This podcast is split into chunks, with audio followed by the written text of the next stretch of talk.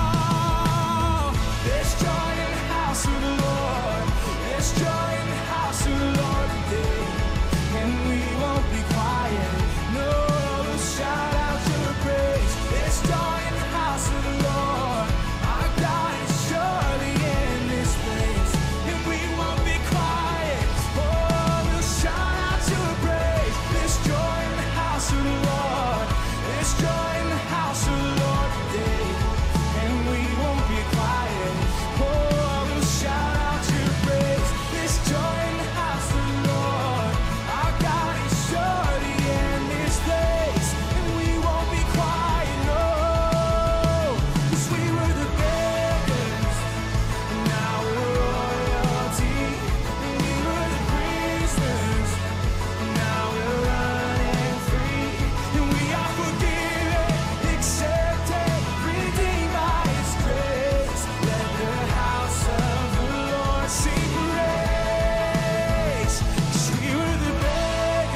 his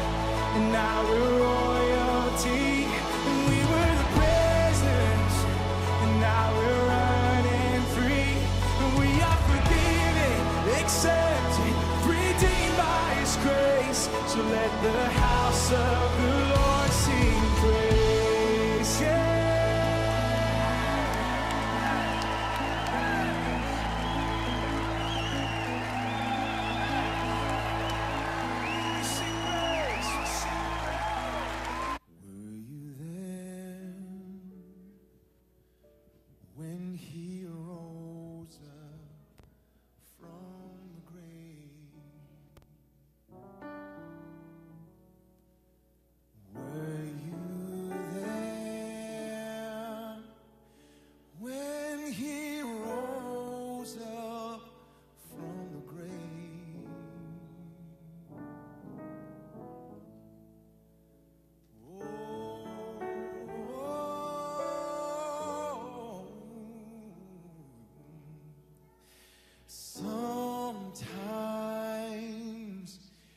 Oh, there's joy in the house of the Lord. There's joy in the house of the Lord today.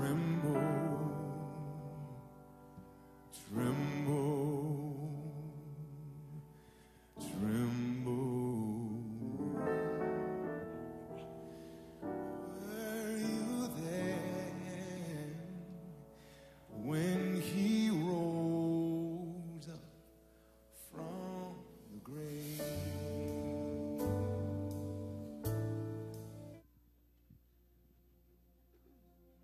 shout out your praise. There's joy in the house of the Lord. Our God is surely in this place. And we won't be quiet. Oh, shout out to a praise. There's joy in the house of the Lord. There's joy in the house of the Lord today. And we won't be quiet. Oh, we'll shout out to a praise. There's joy in the house of the Lord. Our God is surely in this place. And we won't be quiet, no. Cause we were the beggars, and now we're royalty. And we were the prisoners, now we're running free, and we are forgiven, accepted, redeemed by his grace. Let the house of the Lord sing praise. 'Cause we were the beggars, and now we're royalty, and we were the prisoners, and now we're running free, and we are forgiven, accepted, redeemed by his grace. So let the house of the Lord sing praise. Yeah. Sing praise. Sing praise. Were you there when he rose up from the grave? Were you there when he rose up from the grave? Oh, oh, oh. Sometimes it causes me to tremble, tremble, tremble. Were you there when he rose up from the grave? All right, everybody, please stand up. Happy Easter. There was a moment when the lights went out, when death had claimed its victory. The King of Love had given up his life, the darkest day in history. There on a cross they made for sinners, for every curse his blood atoned. One final breath and it was finished, but not the end we could have known. For the earth began to shake, and the veil was torn. What sacrifice was made as the heavens roared?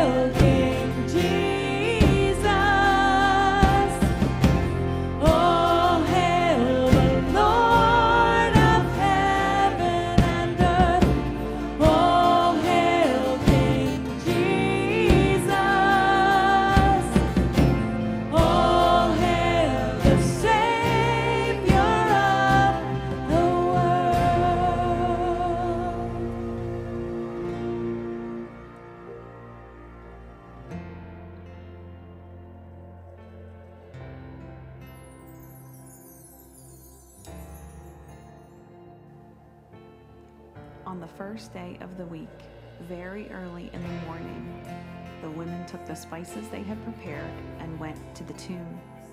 They found the stone rolled away from the tomb, but when they entered, they did not find the body of the Lord Jesus. While they were wondering about this, suddenly two men in clothes that gleamed like lightning stood beside them. In their fright, the women bowed down with their faces to the ground, but the men said to them, "Why do you look for the living among the dead? He is not here. He has risen." They got up and returned at once to Jerusalem. There they found the eleven and those with them assembled together and saying, "It is true. The Lord has risen." The ground began to shake. Oh!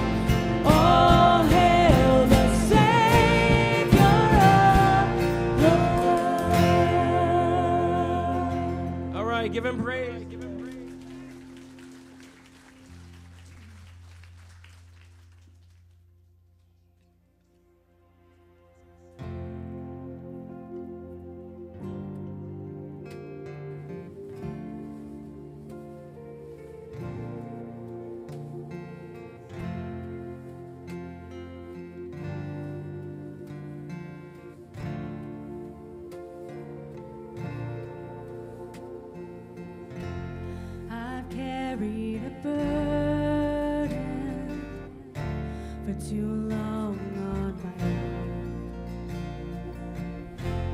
my own. I wasn't created to bear it alone.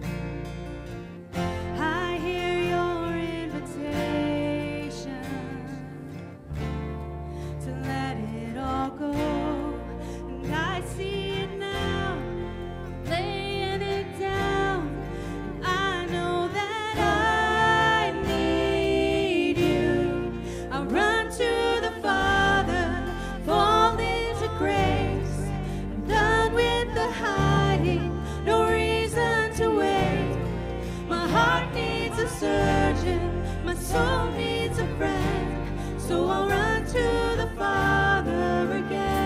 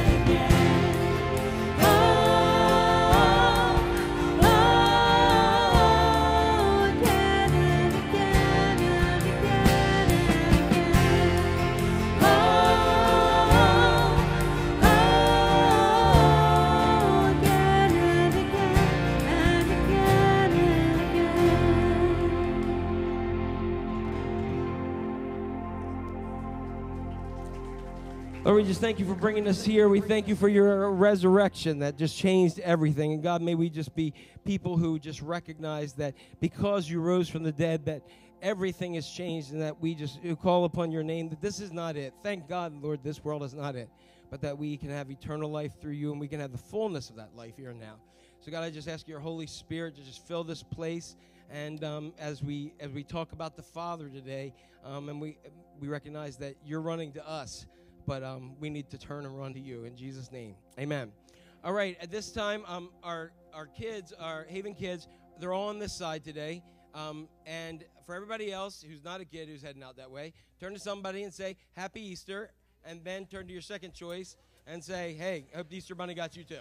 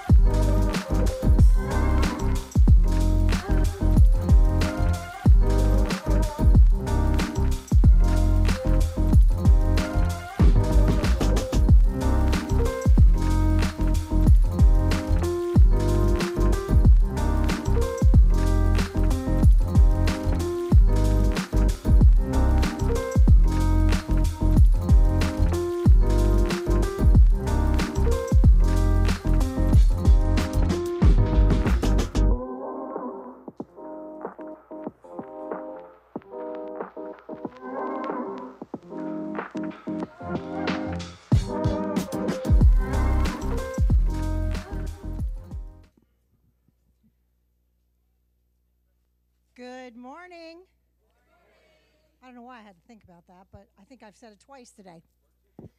Hey, first time I couldn't dance, there was no music, so the second time I could dance. It's all good. Welcome, everybody. And there's way too many of you. I introduced myself to a lot of people today. I haven't forgotten your names because I ran up here and wrote them down. But anyway, I just, a lot of visitors, a lot of family and friends, and thank you for coming and joining us today on this most amazing Sunday. It's just so nice to see you. There is a reason for this Sunday that we're just all excited about. Um, Jesus bled on the cross and took my sins. And let me tell you, that's an amazing thing when you really think about that process. He took my sins so I could have everlasting life and go to heaven. And I really tell you, heaven's going to be a beautiful place. I just know it. We have a couple praises today. Donna and Bill Wiggum, our grandparents with a new granddaughter Friday, Lydia. So they have a new baby girl to be excited about. And um, I guess that's all the praises. Anybody else got anything good? Sorry. Got a lot of people to pray for. Now, I praise this room because this is amazing. When you stand up here and there's not a seat in the house, and the seats that are were the kids that all went over to that room. And I think we really should pray for our Sunday school teachers today because they got a full house. And uh, I know they got my grandson, so I'm especially praying. Um, I just want to say I'm blessed because I've often said my goal is to fill the front row. And today I was able to fill the front row with family, and I was able to fill the back row with family. And that is so exciting for me. And I just want each of you to, to make that your goal, is to bring those people that you love to church, because you want to see them in heaven. And I'll stop preaching, Jack. I'm sorry. Anyway, you know what I mean. The ones you love, bring them with you. It's all good. Can't hurt. Um, we want to... Um, reach out to the Kipp family who lost their grandmother this week. Um, Rebecca and Mark couldn't be here today because they're sick, and they're very frustrated. But we'll get, we'll get them better. Hey, guys. Um, and shout out to all our family that couldn't come to church today, that they have to stay home for other reasons and or reasons where they can't be in a large crowd. So um, let's keep a shout out for them. Dennis Christie, one of our fellow brothers here in church, is in the hospital, and he's very sick. So we want to lift him up, okay, and pray for him and pray for his healing. Um, And now we're going to pray. Just pray. Dear Heavenly Father, put your hands on your knees, folks. This is what I do. Give it to God, whatever you woke up with this morning, that financial problem, that work-related problem, that spouse problem, your kids that drive you crazy problem. Whatever it is that was given you the devil this morning, put it on, put it on your knees and give it to God, because God will take care of it.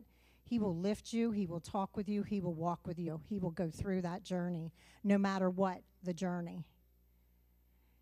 And raise your hands to God now and say, hey, I need that loving, and God will give it to you. He will give you love. He will give you hope. He gives us mercy, and he gives us grace. And grace is what we don't deserve, but we get it. So let's praise him and thank him for all that he gives to us, and that he will answer these prayers. Have him be with Pastor Jack today as he gives us the message, because we've all been a little lost, and we all come home. In Jesus' name, I pray these things. Amen.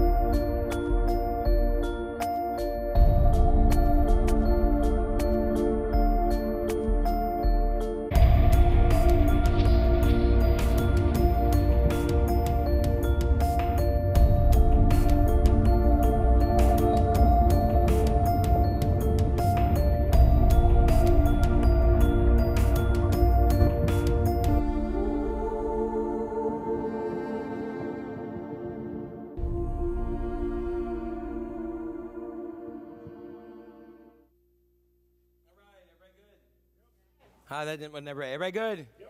All right. If you're if you're not, or you need something, by all means, we got some people around here that'll be glad to help you find something if you need to, or anything else. And so we're just glad to cheer. Um, this appears the Q R code. Um, so if you have your smartphone, you can take it out and you um uh you know put the camera up and hold down on it, and it'll give you um this thing digitally. Your um, bulletin, your worship guide. If you want to follow along and have it digitally, or you're afraid that you might spill coffee on it or whatever, go for it. Um, or you can get chocolate hands. I don't know. Whatever you're doing, but Um, you can go ahead and hit that if you want to. Um, you don't have to. If you got a paper one, that's fine too. Um, the other thing is, we got a couple um, other things that I just want to touch on real quick. One of those, you've seen some signs not only here but all around probably the county and the tri-state area. Um, and Joanna uh, had mentioned it, the God Loves You Tour, um, which is put on by the Billy Graham Evangelistic Society. And Franklin Graham is coming to Cecil County. Never thought you'd hear that, would you? Um, but Franklin Graham, Billy Graham's son, and is doing several of these um, these um, uh, tours that are that are going on, and th he's going to be on Tuesday, May second, out in Fair Hill. All right, and it's um, they they got different areas. Um, they're trying to get people from Pennsylvania, Maryland, Delaware, so the tri-state area, and um, to go ahead and and come out. What do they call this one? The Tidewater, is that what it's called? And they call it so, so um, so. Uh, Great time to come out and um, and be and just be part of that, to attend, just receive. If you um, you want to get a chance to to hear him, it's uh, he's a really really dynamic speaker, and um, it's pretty good. I said earlier, I I'm old enough that I I had the opportunity to go to a Billy Graham crusade when I was a little kid, and um, in Veterans Stadium. And I said both Billy Graham and Veterans Stadium are no longer here, so I've outlived the stadium and Billy uh, Billy Graham. But they're going to be here. There's also some training sessions if people want to volunteer.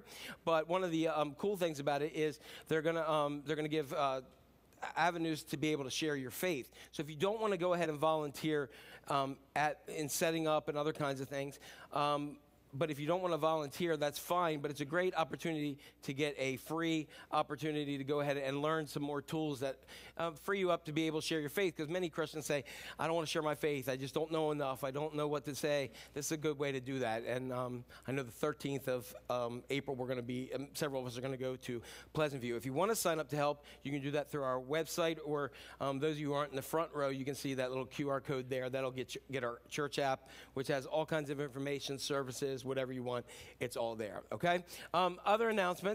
Um, in a month, on May seventh, um, we're going to have Haven one oh one, which is our, um, our, our class to find out Haven's history, be part of it, what we do, and what our approach to ministry. You probably saw when you came in, if you came in the center doors, you saw No Grow Servant Share, and that's what we, we stand for. We'll talk a slight bit about that today, but um, that we, we unpack that after church on Sunday, May seventh. So just if you'd like to, just plan on um, being here and coming up after that. Then in June eleventh, we are having our baptism celebration. Last year we had one, we had twenty plus people um, that were baptized, and we walked across the parking lot, not in the big pond here, don't worry, um, but we walked across, and there is a creek that goes back and forth there. It's a beautiful area, so um, we'll, we'll start registrations for that, to have people come. It's a great opportunity. Um, those who participate get a t-shirt, certificate, and some other things, but we also have a big meal in here afterwards, so it's a great opportunity, so be thinking about that. Write these on your calendar so you can go ahead and, uh, and be part of that. It's a great atmosphere to do that. All right? Sound good? And then um, I know you were dying to know what I'm going to talk about next. So in two weeks, because next week our youth are going to take over the service. Um, they're going to, they've been doing some of the music. They sound really awesome. And um, and then uh, you're going to have a Cohen preach. It's going to be Judah, my, my youngest son. He's going to go ahead and preach.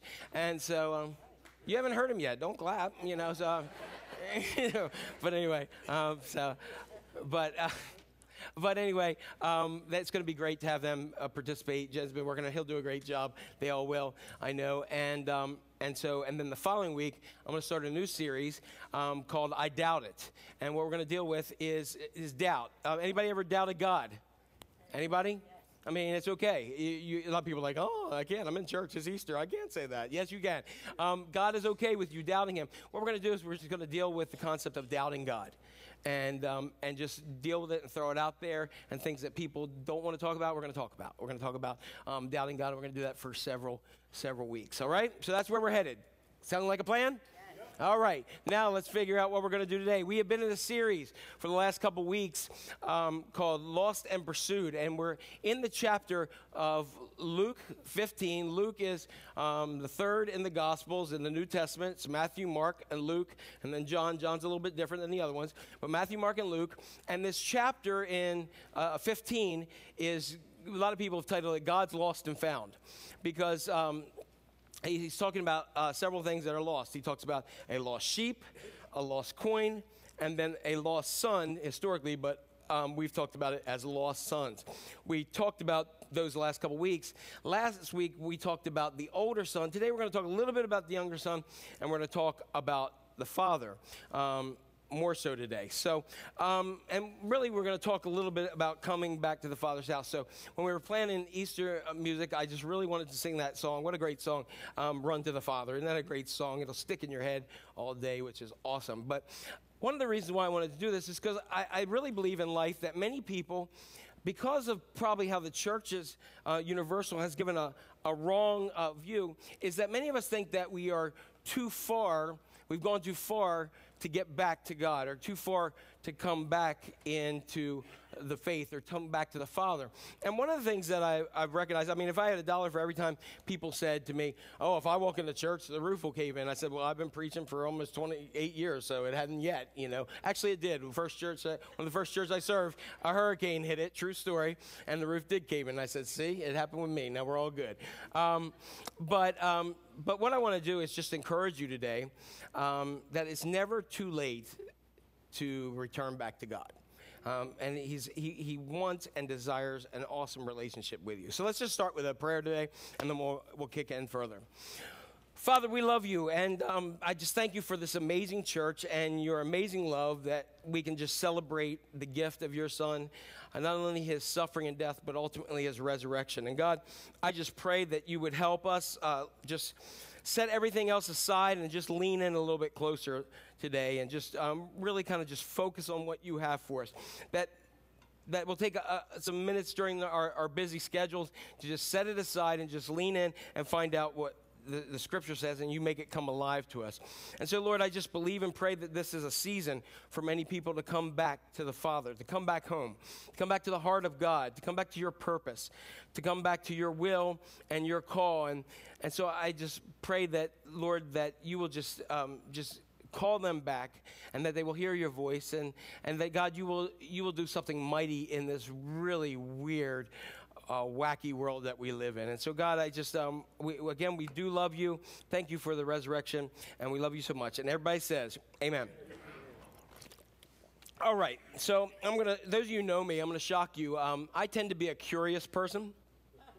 And if anybody knows me, um, that means I, I've got to figure stuff out. I like I like to figure out um, how things work. I like to find out what makes things tick. I, I, I like to I like to one of one of the full-time jobs that I have is I like to figure out people. And you can really kind of like take all your time, because anybody ever seen people today and heard people today? I mean, you can really get messed up in trying to figure out people and, and where they're going, but. Um, a lot of times I just like to, to figure out things. Now, my problem in life is when I was younger, um, and some to, to now, uh, today's standards, I, I like to figure out stuff, um, and so I'll often take things apart, but I'm not very skilled in getting things back together. And so I've learned like to have people like Keith and others who help me get stuff back together. One day Keith came and dropped Judah off at, after church, and I had my car um torn apart in the middle, and he goes, I knew there was a reason I came over. And so thankfully, my car was out of commission for about a week while I was trying to put it back together. But I, anybody else like to do that? You like to think how things work? Uh, anybody? Am I just the only one here? Okay. Um, but like um, back in the days when you had the big long tower uh, computers, I, I had no clue about computers, but my father-in-law was one of those people who could read something and then he could do it. But the problem is he would forget it. And so I would bring my computer over, and he would forget what he did, but I remember what he did, but I didn't know why he was doing it, you know, but I, I, I got to a point where I just, you know, mimicked him and did things. I also have this great skill, um, which is called blessed interruption. Anybody ever have that? That like if you're talking to someone, I will bless you by interrupting you and being part of your conversation. Anybody, anybody else have that, that skill? Okay, it's a wonderful skill, and you'll be blessed awesomely if you're having a side conversation and I show up. Um, but um, I, you know, I just that's just who I am, and uh, I, I love to talk. I love to uh, to learn about people. And so last week we were talking about um, when we talked about the older brother story, and I talk about, like, this is something else that I like to do. When I'm reading the scripture, I like to put myself in it. Anybody like that? Anybody, anybody do anything like that? So, for instance, like, when I am, when I am reading, like, uh, or hearing about Jesus feeding the five thousand men plus women and children, so it could have been fifteen thousand people, I'm, like, passing, passing a basket with bread. You know what I mean? And I'm taking a bite, and it, you're looking at me like I got four heads. Uh, anybody anybody do that? Anybody else do that? And so I'm like, I'm sitting there, I'm kind of looking at what's going on, and I'm like, you know, I'm, I'm not the little kid who Jesus takes his little Lunchable. I'm not that kid, but I'm, I'm the one who's like, hey, you know, oh, yeah, thanks for some bread and some fish. Okay, good, I got that, you know. Pass it on. Here you go. Got more. Go ahead. And I'm always the guy who's cheering on Jesus. I'm never the guy who's like, no, Jesus, that's not going to happen. I'm never, you know, nobody's ever, nobody when you read the uh, Passion narrative is ever saying, I'm going to be Judas today. You You realize that? Nobody ever says, I'm Judas or Doubting Thomas. We always pick the good ones, don't we? I'll be John. You know, like, that's that's where we find ourselves. Um, then you can look like a, the rich young ruler, who's a guy who's who's wealthy, and he's, he's a good guy, and he says, I've kept everything. And Jesus said, hey, one thing, give up all you have and then come follow me. And I want to, I, I find myself in that story saying, and he just turns, he walks away sad. I'm like, no, no, no, come back. You'll really like this. We'll know your name the rest of Scripture. Come on, we don't know anything about you except for you're rich and you're young. And you won't be that way forever. So just come on, follow Jesus. You guys are still looking at me really weird right now, okay? Um, but but I do that. I like to put myself in the midst of the stories. And um, one of those that has been uh, so big to me has been this story uh, in in Luke chapter fifteen, toward the end of the chapter, um, with what, what is known as the prodigal son. And as we shared last week, the man has two sons, and they're both prodigal. And prodigal just means that they're reckless or, or they're wasteful in their living. And that's, that's what he did. So we're going to talk a little bit about that today. We're going to look at both sons. One is the younger son, who it's actually named after, which I think wrongly. And he goes off to a far country, squanders everything away. And the elder son, we talked about that last week. You can go ahead and check that out last uh, ne- from last week if you want to, where the elder son, the elder brother, just kind of is lost, but he's in the house. And so I've looked at this, and there's so much focused on the younger brother, there's so much on the older brother, but I'm going to tell you, the main character in this is neither one of them. It's the father. And that's what I want to really want to talk about today. I fully believe that it's this is about the heart of the Father. And I love this verse of Scripture, and I think it's perfect that we're doing it today on Easter, because I don't think there's anywhere in all of Scripture, anywhere in all the Bible, that reveals more about the heart of God than this story. And I, I really want to share that with you today. The prodigal son or the lost son or whatever you want to say, it is. It has an impact on not just church history, but on history in general. Charles Dickens, anybody heard of him? You do around Christmas time. Merry Christmas, Mister Scrooge, all that kind of stuff, right? Um, he wrote that the prodigal son is the greatest short story ever written. William Shakespeare borrowed plots and motifs, uh, motifs excuse me, from uh, the parable and added them to uh, The Merchant of Venice and Henry the Eighth, plus a couple others. And you can go into many art museums, or you can jump online and, and take a look at people like Rembrandt and Rubens painted sections of this great story uh, that Jesus told, this great parable. And so it's it's really incredible that Jesus is retelling this story. And why is he doing it? Because if we start at the beginning of this chapter and we talk about it, there were some religious leaders that were there. They were called the Pharisees, and there was others, depending upon your version, teachers of the law or scribes. And um, they were the cream of the crop in the Jewish religion. They were the ones who had the who were the, who were the best of the best. And they had a problem.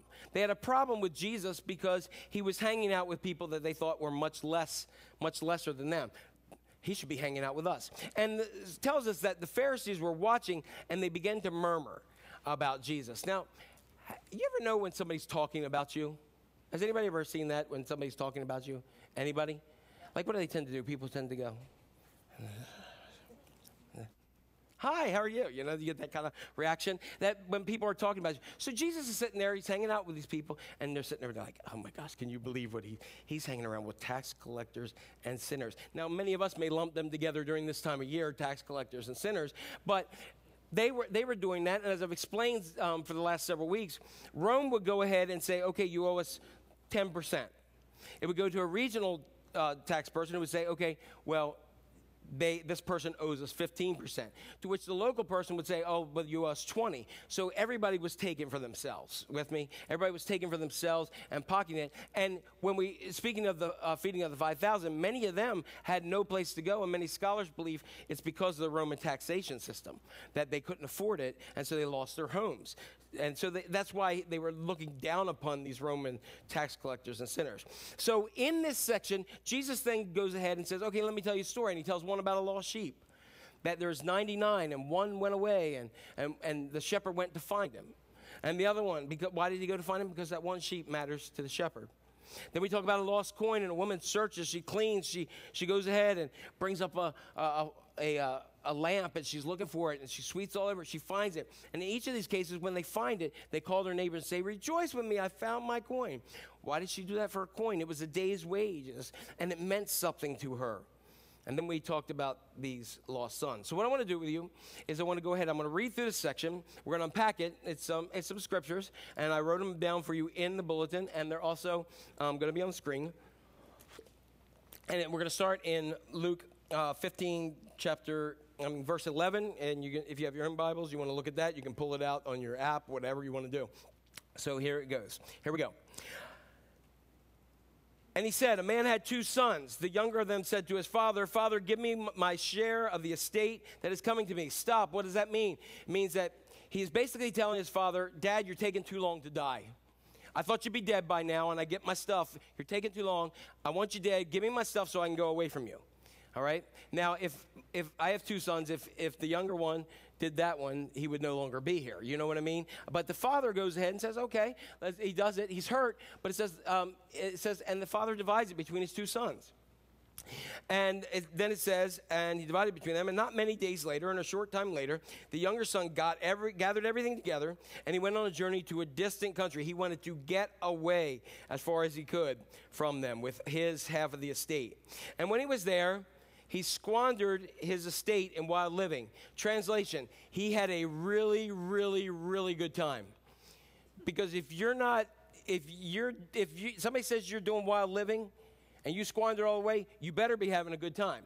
And, and if you ain't sinning fun, you ain't sinning right. You know what I mean? And, and that's what's happened. He's just letting it go. He's have, he's got friends that he never knew he had, but he ends up burning through this money and everything that he has in a short amount of time. And when he had spent everything, a severe ham, uh, famine occurred in that country, and he began doing without. And I think this is amazing because this is probably the first time this young boy, or however old he is, first time in his life he's ever been in need. Father took care of everything before. When he was getting ready to leave, he took everything off and went to a, another country. And the first time in his life, he, he's needy. He, he's, in, he's wanting for stuff. And so he went and he decided to hire himself out to one of the citizens of that country. And so he sent him into the fields to feed the pigs. Now, that's a problem. The problem is because he's a Jewish boy and the Jewish faith, you're not allowed to be around pigs. We're, I'm all thankful for um, in the book of Acts where God showed Peter lots of things that we can have um, bacon cheeseburgers now, right? Now, everybody like bacon. It's a wonderful thing. Thank you, Jesus, all right? Um, so the resurrection gives us eternal life and bacon. How much more can you, can you love that? So anyway, he's hanging out with the pigs, and he, he, he was hungry, and so he, he longed to fill his, his stomach with the carob pods that the pigs were eating and that and pig slop, and no one was giving him anything. All those people that surrounded him that helped spend his, his money, they're all gone. And then he's sitting there, and he says, and this is, but when he came to his senses, you know what that means? It means he was out of his mind. Anybody ever been doing something in life where you're out of your mind? Yeah. Anybody just have a moment where you just feel like you are just living out of your mind? Anybody? I mean, we can set up a confession booth afterwards if you want, and we get really have a really good Easter, all right? But, I mean, you know, there's there's times. Jack Cohen lost years, all right? It's happened to W V U, all right? Um, and some others in there, too. But what I'm saying is those years, I mean, he's, he's lost his mind. Like, is there a point in your life that you look back and you go, that was me? I, did I really do that? And some of you may be in that point right now. Who knows? But here, here's what he's doing. It says he came to his senses, and he said, how many of my father's hired laborers or servants have more than enough bread? But here I am dying from hunger, and I will set out and go to my father. And I will say to my father, Father, I have sinned against heaven and in your sight. He has a heart change. He has a, a it's a turning point that's here. And then he says, I am no longer worthy to be called your son, so treat me as one of your hired laborers. So now he's set to go back. He says, he's set to come out, and he goes to the Father. And I love this part here. So he's going back. Now, remember what he said. He's saying, Father, I have sinned against heaven, and I have sinned against you. I'm unworthy to be called your son. Make me like one of your hired servants. And, and you know, like, I, like I've said before, and I said a little bit last week, he's practicing this. Have you, have you, anybody ever remember a time where you got in trouble with your parents? Anybody? Anybody have parents? All right, all right. Um, so, like a time, you know, you know that you're coming home, and and you know the next time you see your dad, you are in deep trouble. Anybody? And you're like making that long walk, and you're like, what shall I say? And and he's going, Father, I have sinned against you. No, no, no, no. Father, wonderful Father, I have sinned against you. Father, I've sinned. How should I do this? He's just thinking about that all the way. He's so nervous. He's, he's, he's broken. We learn he's barefoot, and he has nothing. He's hungry, and he's, he's on the way home. And, it's, and I love this part. But he set out and came to his father. But when he was still a long way off, the father saw him and felt compassion for him. He ran and embraced him and kissed him. And the son said to him, here he goes, he, he's, he's practicing, um, and he's like, oh, oh, Father, I've sinned against heaven and against you, and I'm not worthy to be called your son. He's getting ready to get to the servant part here. But the father's run out the door. He's hugged him around the neck, and the father says, he's not listening to him. He says, quick, quick, quick, bring the best robe, because he's looking pretty rough now. He, he needs some clothes on. So get, get the best robe. He said, and get that ring on his finger. That gave him like the signet ring of the family. It meant something important. It meant that he was still a son. And he said, oh, by the way, his feet, he doesn't have anything on his feet. Get him some sandals. Get him some sandals and put on his feet. Oh, and we are going to have a partay. We're going to go ahead. I want the best steak there is. Kill that fat calf, right? Kill it. We're going to have good stuff. We're going to have the, you know, bring in Emeril Lagasse. We're going to have it really, really good. It's going to be awesome. And then we're going to have it here. We're going to have a party because the son of mine was dead and has come to life again. He was lost and has been found. And they began to celebrate. And I wish the story ended here. But as we learned last week, it doesn't. Because there's an older son, and the older son's in the field. And when he came, he approached the house, and he heard music and dancing. And he summoned one of the servants and said, what's going on? And he said to him, your brother has come home safe and sound. How happy do you think that brother was about this at that time? Oh, yay, party, right? I'm sure he wasn't. But he became angry and was not willing to go in. And his father came out and began pleading with him, come on in, come on in. But he answered, his, uh, answered and said to his father, look, f- for so many years I've been serving you. I have never neglected a command of yours, and yet you never gave me a young goat that I might celebrate with my friends. Remember, the father divided everything in half. He could have had a goat anytime he wanted and a party because it was his. But when this son of yours came home, anybody ever get into an argument with somebody? Like, you ever get into an argument with your significant other, and you say, uh, your son, let me tell you what your son did. Your daughter, you know what your daughter said to me? That's what he's saying here. And if your kid's ever done that, um, your, your, your daughter, like, it's your sister. No, she ain't no sister of mine, right? They go through that. That's what he's doing here. He's written him off. He says, that son of yours came in. He devoured all your wealth um, with prostitutes and, and fun and all kinds of stuff. And you slaughter the fattened calf for him. And he said, his, his dad, father's listening to him. He's irate. And he says, son, you have always been with me, and all that is mine is yours. But we had to celebrate. Not that I chose to celebrate. We had to celebrate and rejoice because this brother of yours was dead and has begun to live and was lost and has now been found. I love the story, and I want to get right to it. I mean, when you sum up the prodigal son story, it's one of the greatest comeback stories of all time. And so with my A D H D brain, as I looked, I wrote down comeback story, I started thinking about other comeback stories, and it got me into like the world of the internet, looking up comeback stories. And you know one of the ones that I thought was one of the coolest? Who's heard of Dwayne Johnson, The Rock? Anybody heard of him? Dwayne Johnson, The Rock, wanted to be an N F L football player, and he was in Canada. He had to go to Canada, and when he was in Canada, he actually got cut. And he came back home to live with his parents. And he had seven dollars to his name, seven dollars. And then he decided to be a wrestler, like some of his family. And he became one of the top wrestlers. And he's like one of the top grossing uh, movie stars in the world, like three hundred fifty million dollars. I think he's got a little bit more than seven bucks right now, you know what I mean? But what a comeback story. And I, I read all kinds of others of those now. But what is it about this comeback story? Because I really believe that in many ways there's so there's many people that at one point you really love God. At one point you really love the things of God. You love to be around the church. You love the church, but for one reason or another, it could have been the older brother, because we have some older brothers that that hurt you and just sent, told you you, you, you got to go away. Or maybe we just felt like we're, we're so filthy and we, we've gone so far away from God that there's no way we can possibly come back to the Father's house.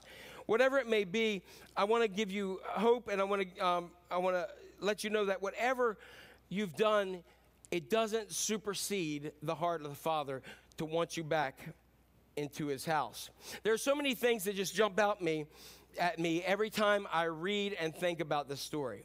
The first thing is, I want to know why. Remember I said I'm curious? I want to know why the son left in the first place. Don't you want to know? Maybe it was the older brother. I don't know, but I've looked at it a hundred times, and I'm like, what causes him to go ahead and say, Dad, I wish you were dead. I wish you were dead. Give me your stuff so I can get out of here.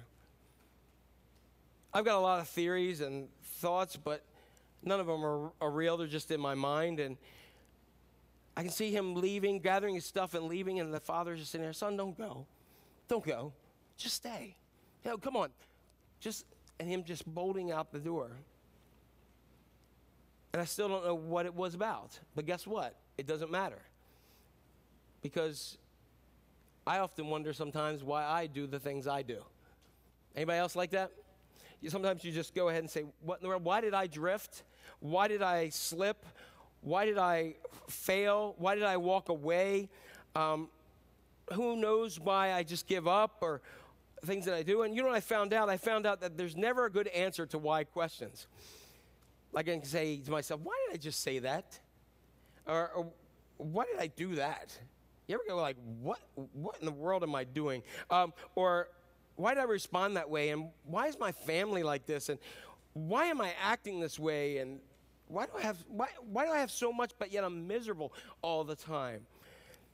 We don't know what went on with this man, but we know one thing, that he wanted to get away and he wanted to get far away from the Father.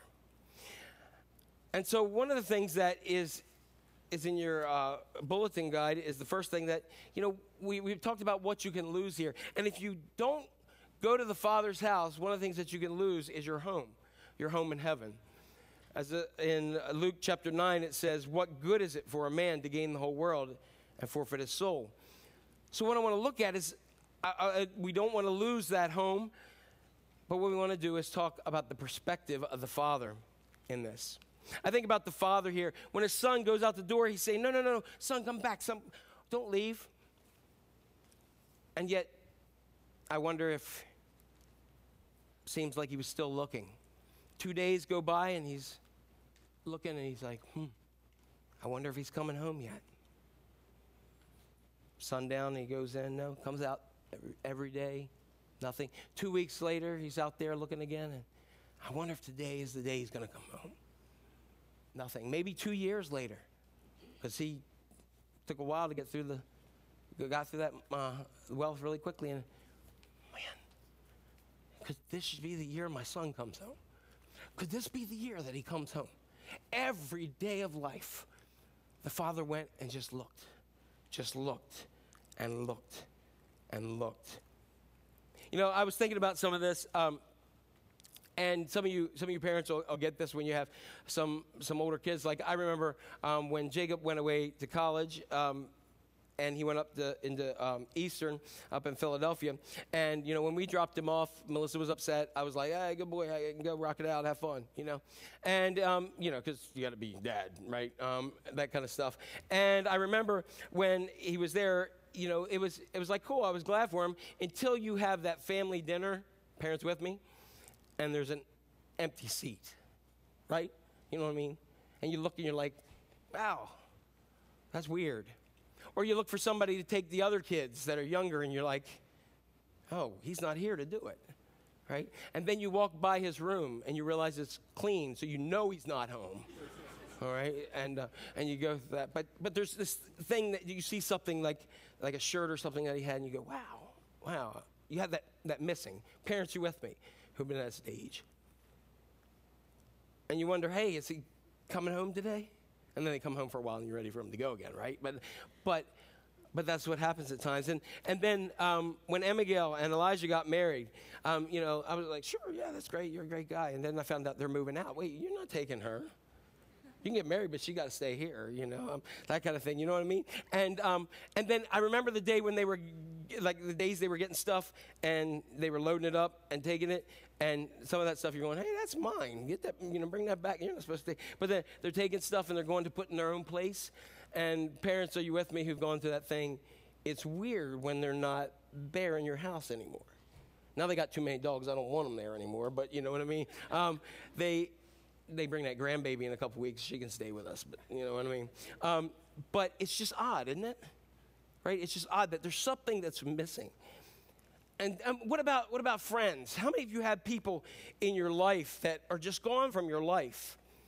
Like you might be on your phone and one day, you know, like pops up that memory and you see that face and that person. And then you look at it and you're sorting through some papers and you pull out a card. Maybe it's a birthday card or some other kind of card that from someone telling you how much your friendship or your relationship um, means to them and how thankful they are for that friendship, and you're the best friend that they've ever had, and you'll, you'll always be a brother or sister to them. And the last conversation you had with them was, hey, I'll talk to you tomorrow, okay? And that was three, four years ago. And they cut you out of their lives. They blocked you everywhere, and you don't have a clue why. And you sometimes go, well, maybe, maybe when you find that card, maybe today's the day they'll come back. Maybe today's the day they'll explain what happened. Anybody with me here with any of this stuff? And yet, for some reason, you have no idea, and we don't have any idea f- about the son. And I'm sure people tried to comfort the dad and say, let me tell you, he wasn't your best son anyway. Right? That other boy, he works, he does hard. You know, that's the one you should have given everything to. And look how he treated you. Think about how much he hurt you, the things that he said to you. And And he left and he took and just could care less. So why are you wasting your time caring about him? And let me tell you, we've heard some stories about this boy in a far-off country. He is a complete embarrassment to your family. Thank God he doesn't have to be in your house and your son. If he comes to this door, you lock that door. Don't you do anything to him. He is such an embarrassment. And just forget about him and all that pain and hurt he caused. And even though everybody else was giving up on him, the father didn't. The father didn't, because the father never stops watching. He never stops looking at that horizon and believing that his boy's going to come home. Never does he ever stop. You know, and when we go off to far countries, there are things that, that feel appealing and, and are energizing, but at some points they just, they break us, because when we're separated from God the Father, there's times in our lives, we always have a moment where we go, I need God. Whether it's something that happens to somebody we love, something that happens to us, there is always a point in everybody's life where you have to say, I can't do this on my own, and I need my Father. So, in verse twenty, he sets out, coming back to the father. And I love this, that it says when he's a far way off. He's way far away.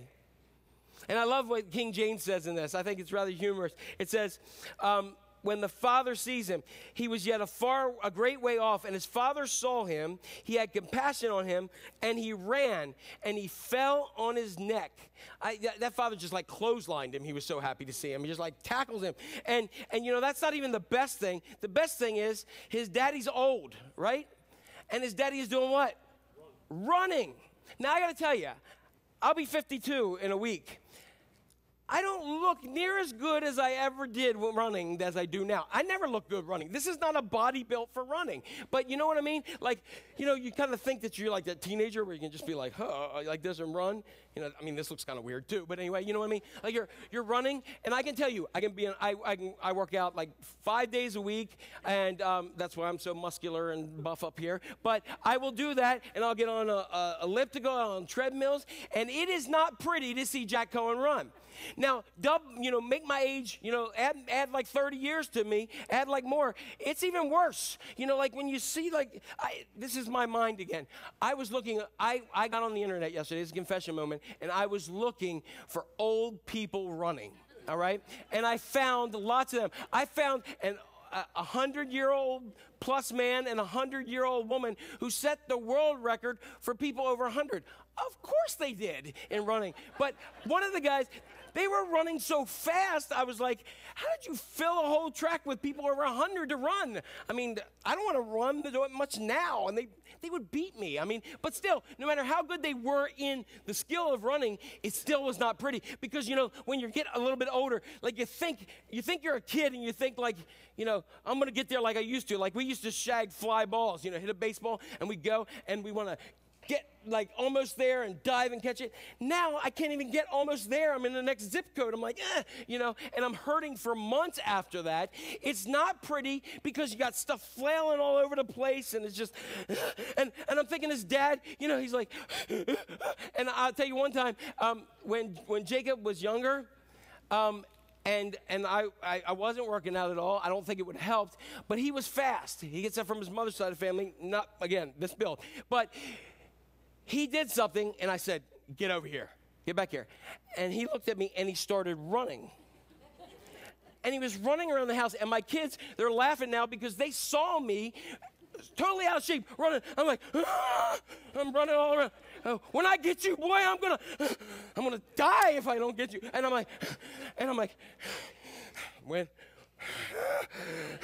when, when, when I catch my breath, you're done. You know what I mean? And and so what I do, I did what every out of shape older dad does. You go in, you lock the door and say, he's got to come home sometime, right? And when I get him, then I'm going to get him.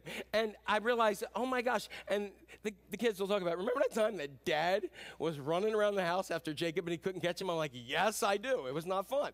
Um, and so so we had those moments. It's not pretty. You understand what I'm saying? It's not pretty.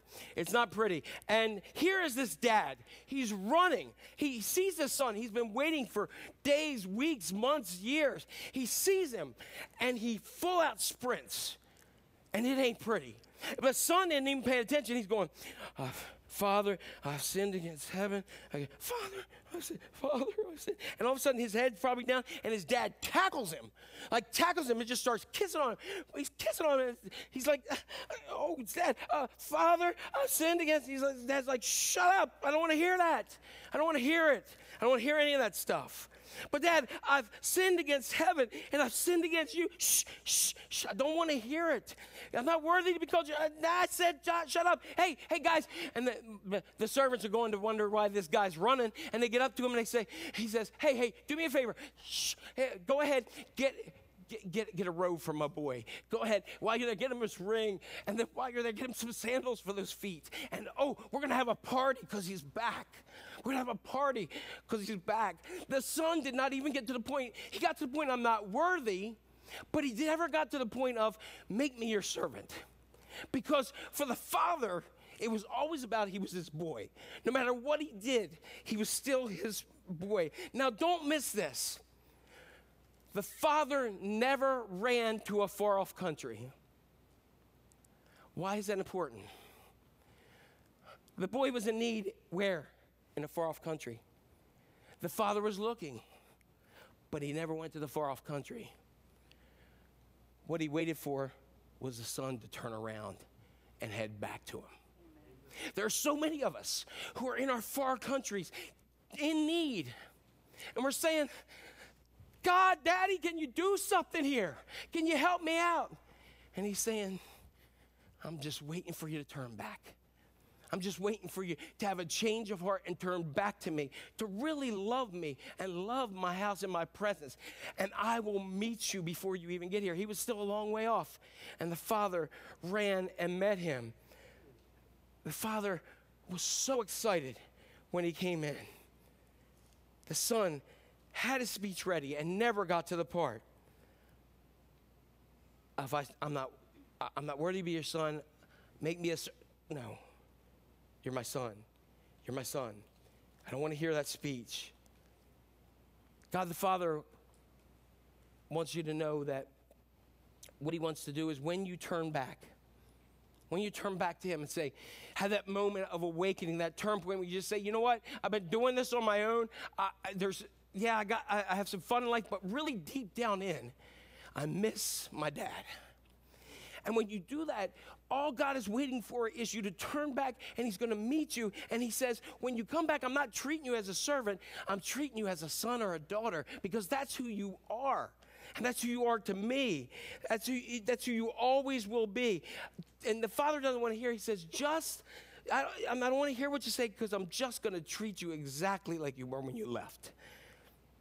The older brother doesn't want to do that, but the father does. Because when you turn back to the father, he will run to you. He'll love on you. He will clothesline you and love on your neck. And the party begins. But there's the older brother. And last week we talked about older brother syndrome. The older brother was good by all, all circumstances. When you saw him outside, he was the one who's, who's like doing the right thing. But yet there was a problem. He had a broken relationship with the father. He was around the father, but he never just loved being with the father. There's so many of us who are who have dealt with the older brother syndrome time and time again. And, and remember, anytime you come back, if you come back for um, to God's purpose for your life or the gift of God or the calling that he's placed on your life or, or the will of God and the hand of God in, on your relationships and the hand of God on your life. Remember, there's always an older brother or sister on the porch waiting to tell you everything they heard about what you did. The father doesn't want to hear that, though. And that might be why many people have turned and run further to a country, because when they started to come home, there's an older brother and sister and say, oh, yeah, I know who you are. You should be over in there. You should, don't do that. When the father says, shut up, I know who you are. You're my child. You're my son. You're my daughter. And this is where you belong. The, the older brother always says, hey, you can come back, but go out to the servant quarters. You can come back, but you're not going to get full-fledged, you know, son or daughtership. No way. From the moment God gave me the vision for Haven Church, I always wanted it to be a, a, a safe place. You saw as you came in, no gross reverence here. I want it to be a place where people know God. I'm not just saying in your head. I'm saying that you know God intimately. That you just, you just can sense him. You can feel him. You can experience him in a vibrant relationship, an intimate knowing. Take you from a religious experience to a real, living, personal relationship with God. I want people to be able to grow. And what I mean by grow, I mean finding freedom. You can't grow unless you find freedom. And the best way to find freedom in life is not through religion. It's through relationship. It's through relationship with a, with a loving and authentic God who loves you so much. To serve, what's that mean? To discover your purpose. We all have a purpose that God has placed in our lives, something that, that we're supposed to do for him and for our life. And I've heard, and I've said this several times, that the greatest two days in your life are the day that you're born and the day you discover why you're born. That's why God put that in you. And when you find that, it's never work. It's never anything, because there's a purpose and it's fulfilling. I've always wanted this place to be a lighthouse on a hill, a spiritual hospital. The name Haven came to me, uh, some of you know, when I was on a lawnmower, and God just gave it to me. And uh, Haven is a safe place where people can come and, and seek God and figure out and say the things that, that aren't right and discover those things that aren't there. And, and have we had elder brothers and sisters over the years? Yes, we have. But I'm telling you, as a commitment, I'm, I'm, I'm going to be my daddy's keeper. I'm going to say, that's not going to happen here. This is a place where we need to love people in the family. Because meanwhile, outside, there's a lot of far countries that people are going to, and we are missing them for the kingdom of God, because this is about eternal life. We're not only missing them from our churches at many times, but we're missing people from eternal life and their home in heaven. And so we need to embrace um, people that that... the Lord just wants us to reach out to. And I've got to get rid of the older brother stuff in me at times. If I'm honest, there's a little bit of elder brother that's in me, and they got to move it out. I want people to know that they're loved and they're welcomed and they're embraced, and ultimately they can, they can connect to God, grow in God, and find their purpose and live their life with him. And so as I wrap this up today, I'm going to give you three brave, simple steps on how to come back to the Father. The first thing is simply this, three steps. Realize our need. Realize our need for salvation and eternal life. This younger son was hanging out in the pig, pig pen, eating pig pods. One day pig pods, he couldn't even get them. And one day he, he sat and he looked and he said, whoa, wait a second. I'm a Jewish boy, I shouldn't even be around these pigs, let alone want what they have to eat. This isn't who I am. There comes times in many of our lives that we just sit around, and if we really stop life and we really look, we say, wow, this isn't who I am. Uh, if, you, if you told me this is who I was going to be three years ago, I would have said, no way. If, how did I end up here? And that's when we, we come to our senses to realize, I don't belong here. This is not what my call is. This isn't, what in the world am I doing here? You know, this is not, um, I, I wasn't created to live this way. Um, we're not supposed to have this relationship this way. I'm not supposed to talk to people this way. Uh, uh, my, our family is not supposed to act like this. This is not how I'm supposed to feel every day. This is, why is this happening in my life, and why am I in, in this point? And it's, this is not the purpose of God and his will for my life, and I know that. But man, I have journeyed, and I have wandered to a far-off country. And sometimes I just ran. And he realizes, I want to go home. I just want to see my dad. I just want to talk to my dad. Over the past couple of years, um, some of you know me, know that I went through a lot of stuff, a lot of crazy stuff, and some of you don't know, but it's just like every, like, like the world just took me and shook me up, like, you know, that little bottle game, blah, blah, you know, shook me around, and then wherever the pieces fell, they fell. And, and I remember a couple times in that saying, I just would do anything to just be able to talk to my dad. And some of you know my dad, know my dad was just somebody who could say the right thing whenever. Even when I was messing up and, and living my, my prodigal years and all that other kind of stuff of the outside younger brother, my dad always knew what to say the right thing.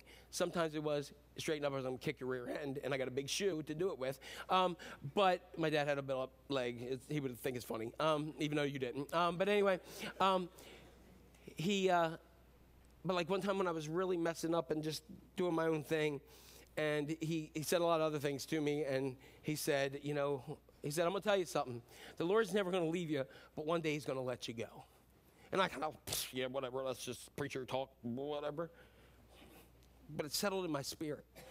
And I realized I didn't want to be let go from God. And none of us should ever want to be let go from God. That's what happened to the younger brother. You see, he said he just wanted to go home, because he knows he needs to get back to the Father's heart. Remember, the story is not about the son, it's about the Father's heart. It's interesting that when Jesus, his friend Lazarus, died, Jesus arrives, and he's very close to his, Lazarus' sister, Mary and Martha, and each of them says the same thing. If you've been here, if you've been here, he wouldn't be dead. Oh, if you'd just been here. And Jesus says, hey, here's what he says, I am the resurrection of life. Hey, I'm the resurrection of life.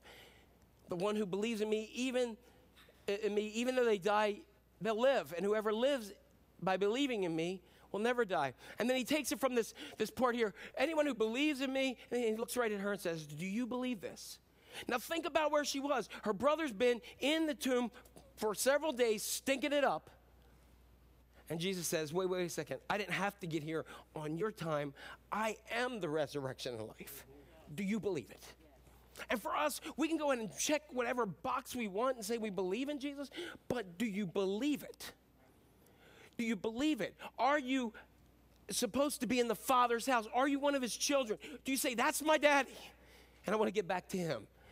And do you also believe that he is the resurrection life, and that when you take the last breath in this world, that you've got a place in heaven that he has prepared for you in my Father's house? Do you believe that? That's the question to start by asking yourself today. The second thing is this: repent and turn towards God. He says, I've sinned, and he, he says, I got to get back to dad. And he says, he turned back. You know, repent's one of those, those churchy words that you like expect to have it said like mean, like, yeah, repent. And you're going to get an angry look on your face. Repent, mm, repent. Like you got to have a fifty pound Bible, you got to smack somebody over the head and say, repent.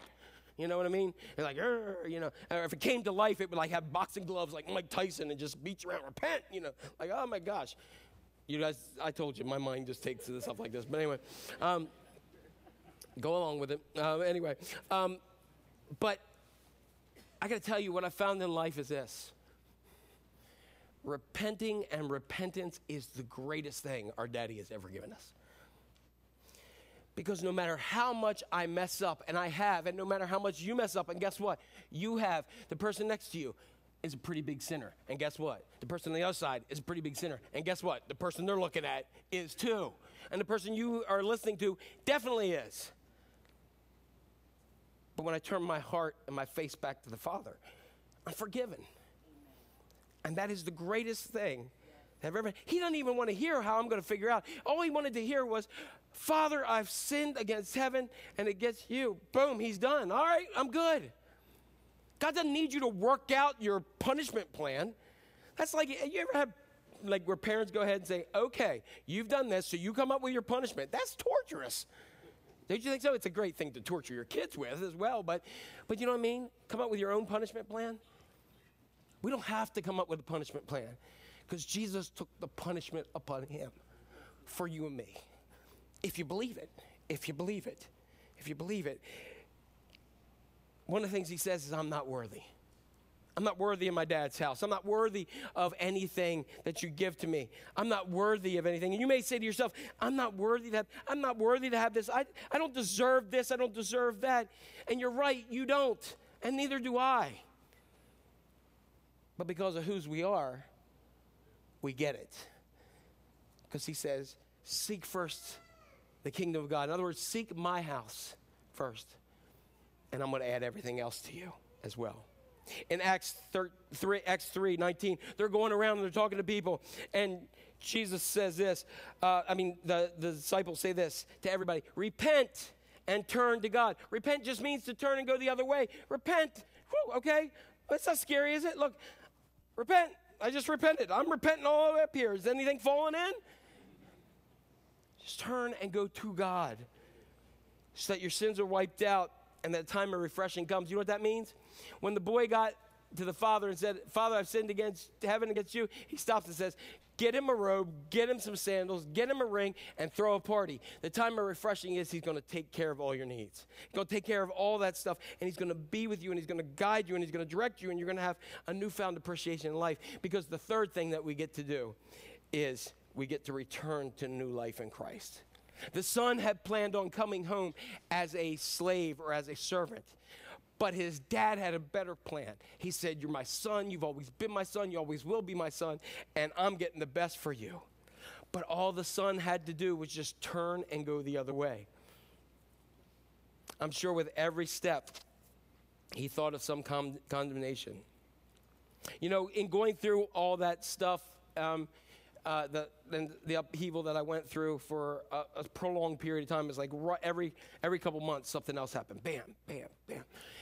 And, um, and I remember there was one prayer that I could just get out to myself.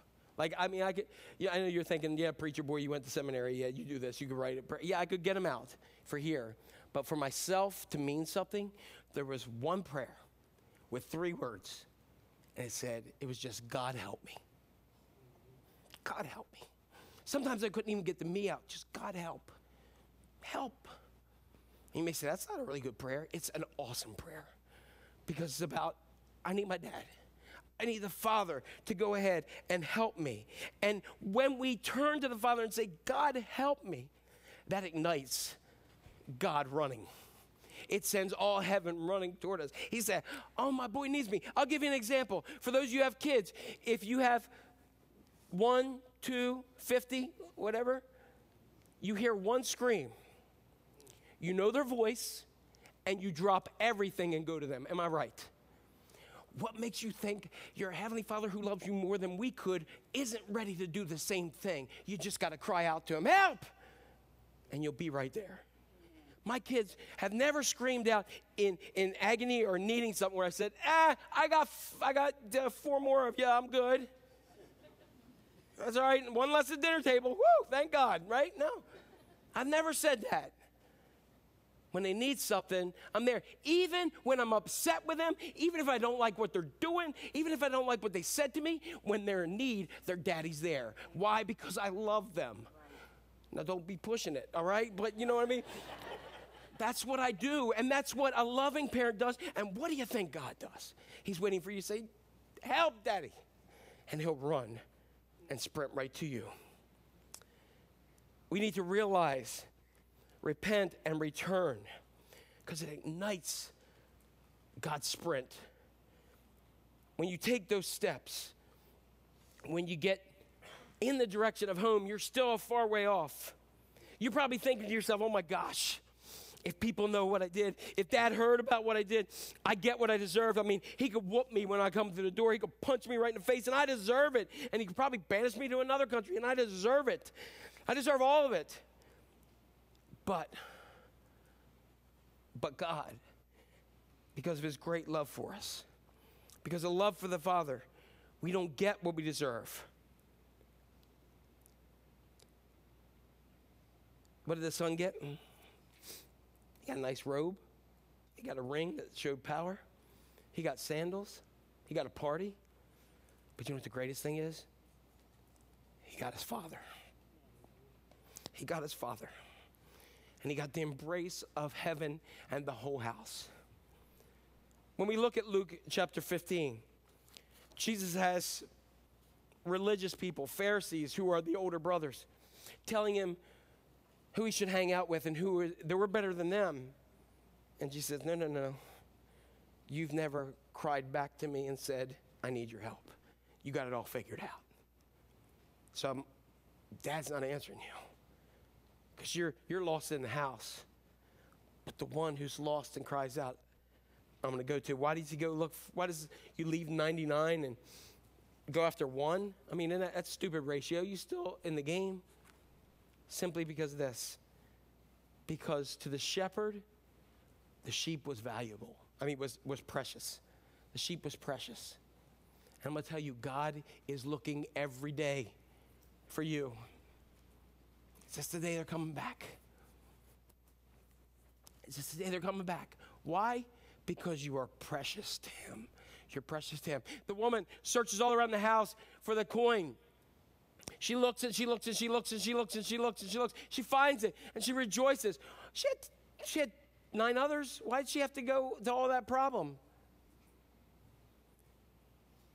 Because it was valuable to her. The Holy Spirit keeps searching you out because you're valuable to God. You're precious and you're valuable. And when it comes down to the lost sons, you got one, I mean, you know, one's decent. The other one, he, he said all that stuff to you. Why does God look every day? Is he coming back? Is he coming back? Why? Because he's unique. There's only one like him. There's only one of you. In all of history, there is only one of you. That God loves you so much that he knit you together and made you fearfully and wonderfully made. And he loves you so much, he gave his life. His son gave his life on the cross so that you could come back to the Father's house even after you've been off in a far country. And you can recognize that he says, hey, go to the highways and the byways. Bring everybody in because I want my house to be full. Amen? That's the Father's heart. All right, let's, uh, I'm going to ask that you'll just stand and we'll get ready to uh, pray. I'm going to take a drink.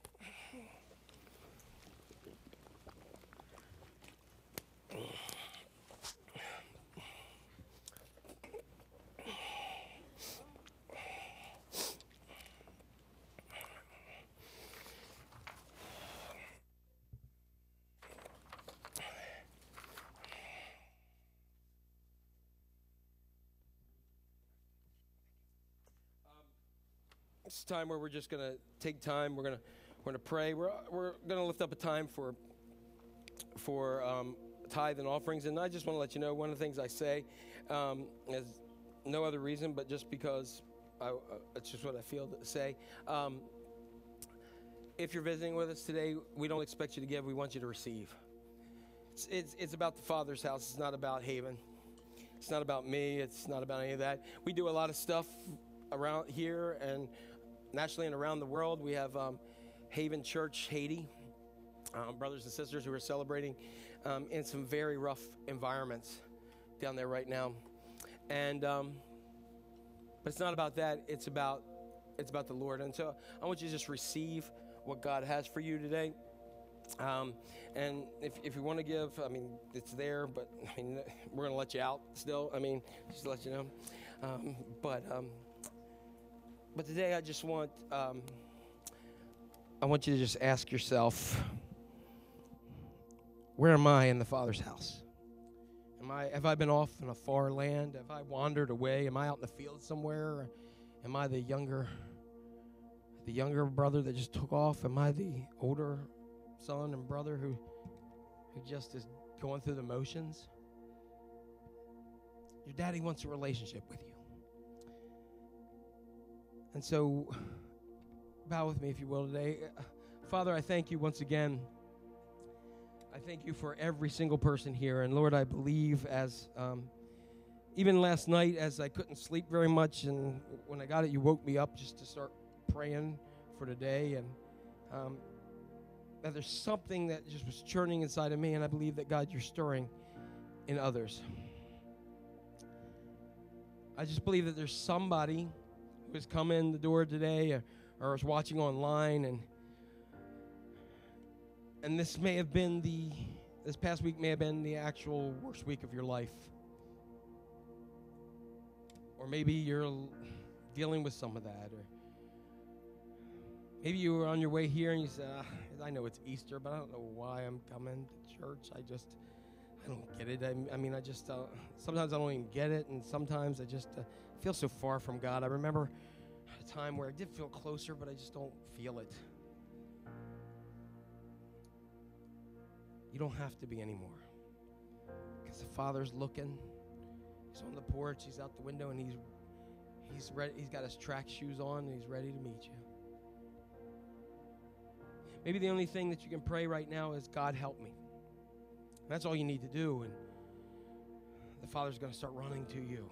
He's going to grab you around the neck and just hug and kiss you and love you. Maybe you feel exiled to a far-off place, but you can come home. Just simply come home. And maybe you've been wandering like a sheep, but just hear this. Jesus, the Good Shepherd, is searching for you because you're precious to him. And maybe you feel like a coin that you've been just like tossed away or lost, and you're just kind of covered up with the dust and dirt of life, and you feel less valuable in your life. But it doesn't matter where you are. The Holy Spirit's still sweeping and searching because you are so valuable to him. And maybe you just need to hear this today, that regardless of whether you went to a far-off country or lost in the house, that you are unique and special. And then when Jesus was nailed to the cross, you specifically were on his mind. Whatever it may be, your daddy misses you. His family, his house, his, his flock, his change, his everything is, is missing without you there. I just want to give you an opportunity. For some of you who feel far from God, or some of you who are just lost in wherever, to just take time and come to our senses and just say, I need to get back to the Father, and take a step. In doing so, I don't need to do the raise your hands thing, because I want you to raise your hearts and your heads to God. It's about you and the Father, not me, not this church. It's particularly about the Father. So, Lord, I pray for every person today who, who feels that they're far off and who really wants to just come back and be in your presence. They want to come back in, into the family, into the, and with you, Father. They want to feel your embrace. They want to, they just want to get back. Whatever elder brother comes in their way, I say, no, you can't do that. No, you can't do that. God, that's, that, just have them just push that aside, because the Father wants them back. So, Lord, I just pray for them and everybody who's coming home. And I pray for those who have never been home first and are, have been wandering, wandering since as long as they could remember. But right now, they heard today that there's a, a daddy who loves them, who has a place prepared for them. And they have a Savior who gave his life for them so that they could be connected to the Father. And so, God, here we are today. I pray that you will just do a mighty work in their lives, that there's people in the front and the back that will pray with them. Ask you to send your blessing upon the tithe and offering to further your ministry here and around the world, not for us, but for your kingdom and your glory, so that your house may be full. We ask all these things in Jesus' mighty name. Amen.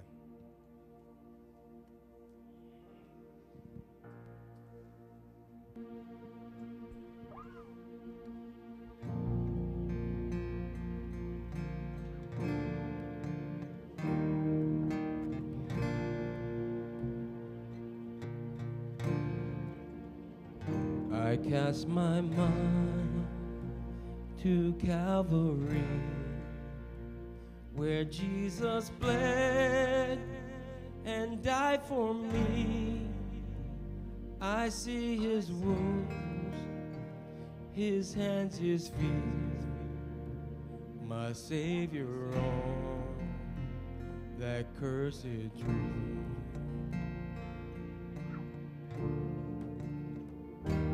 Body bound and drenched in tears, they laid him down in Joseph's tomb, the entrance sealed by heavy stone. Messiah still and all alone.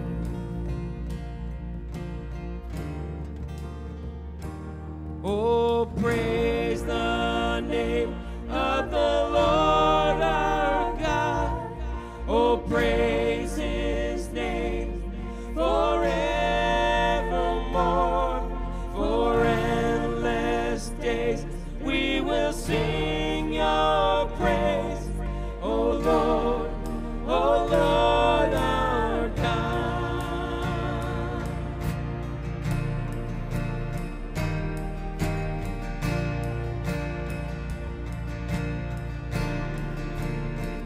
Then on the third, at break of dawn, the Son of Heaven rose again. Oh, trample down.